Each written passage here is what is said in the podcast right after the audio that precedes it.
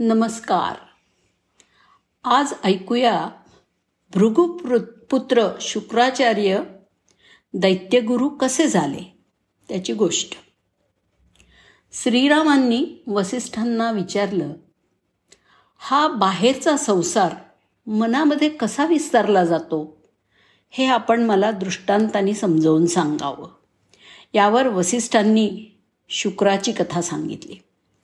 भृगु ऋषी मंदार पर्वतावरती तप करत असताना त्यांचा बुद्धिमान मुलगा शुक्र त्यांची सेवा करत असे. ज्ञान आणि अज्ञानाच्या सीमारेषेवर असलेला तरुण शुक्र वेगवेगळ्या कल्पना करीत आपला वेळ घालवत असे.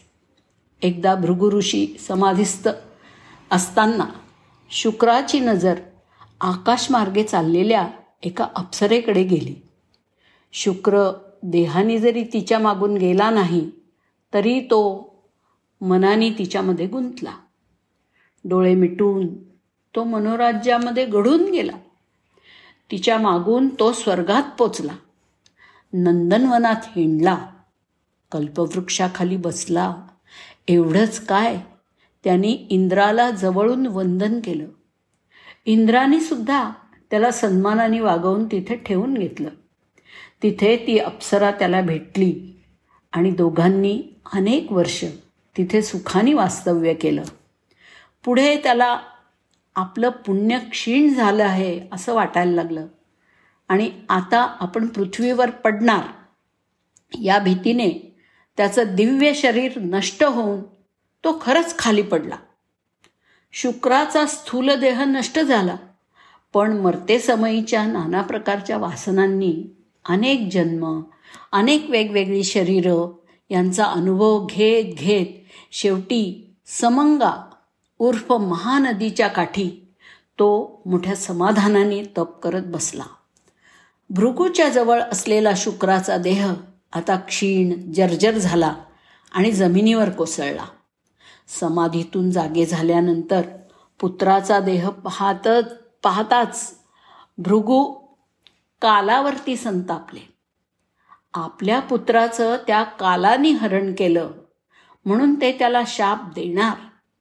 एवढ्यात भगवान कालच स्वतः प्रकट होऊन म्हणाले नेमून दिलेलं काम आम्ही केलं. शाप देऊन तू आपल्या तपाचा नाश कशाला करतोस? तू समाधीत असता शुक्राचं मन अनेक ठिकाणी आसक्त झालं. अनेक जन्म उपभोगून आता तो समंगा तीरावरती तप करतो आहे. मग भृगूने योगदृष्टीने आपल्या पुत्राच्या चरित्राचा विचार केला आणि कालाची क्षमा मागितली. भूतमात्रांना स्थूल आणि सूक्ष्म अशी दोन शरीरं असून ती दोन्ही वस्तुत मनच होत हा सिद्धांत त्यांना पटला. भगवान काल व भृगू हे शुक्राकडे गेले. काळाच्या आज्ञेनुसार शुक्र भानावर येऊन ते तिघेही मंदार पर्वतावरती परत आले.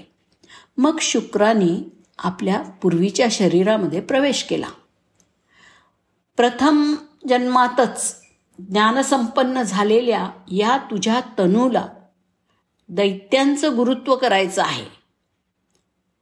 महाप्रलयाचे वेळी तू ही तनू कायमची सोड व या प्राक्तनरूपी तनूने तू जीवनमुक्त होऊन दैत्यगुरु बनून राहा अशी काळाने शुक्राला आज्ञा केली.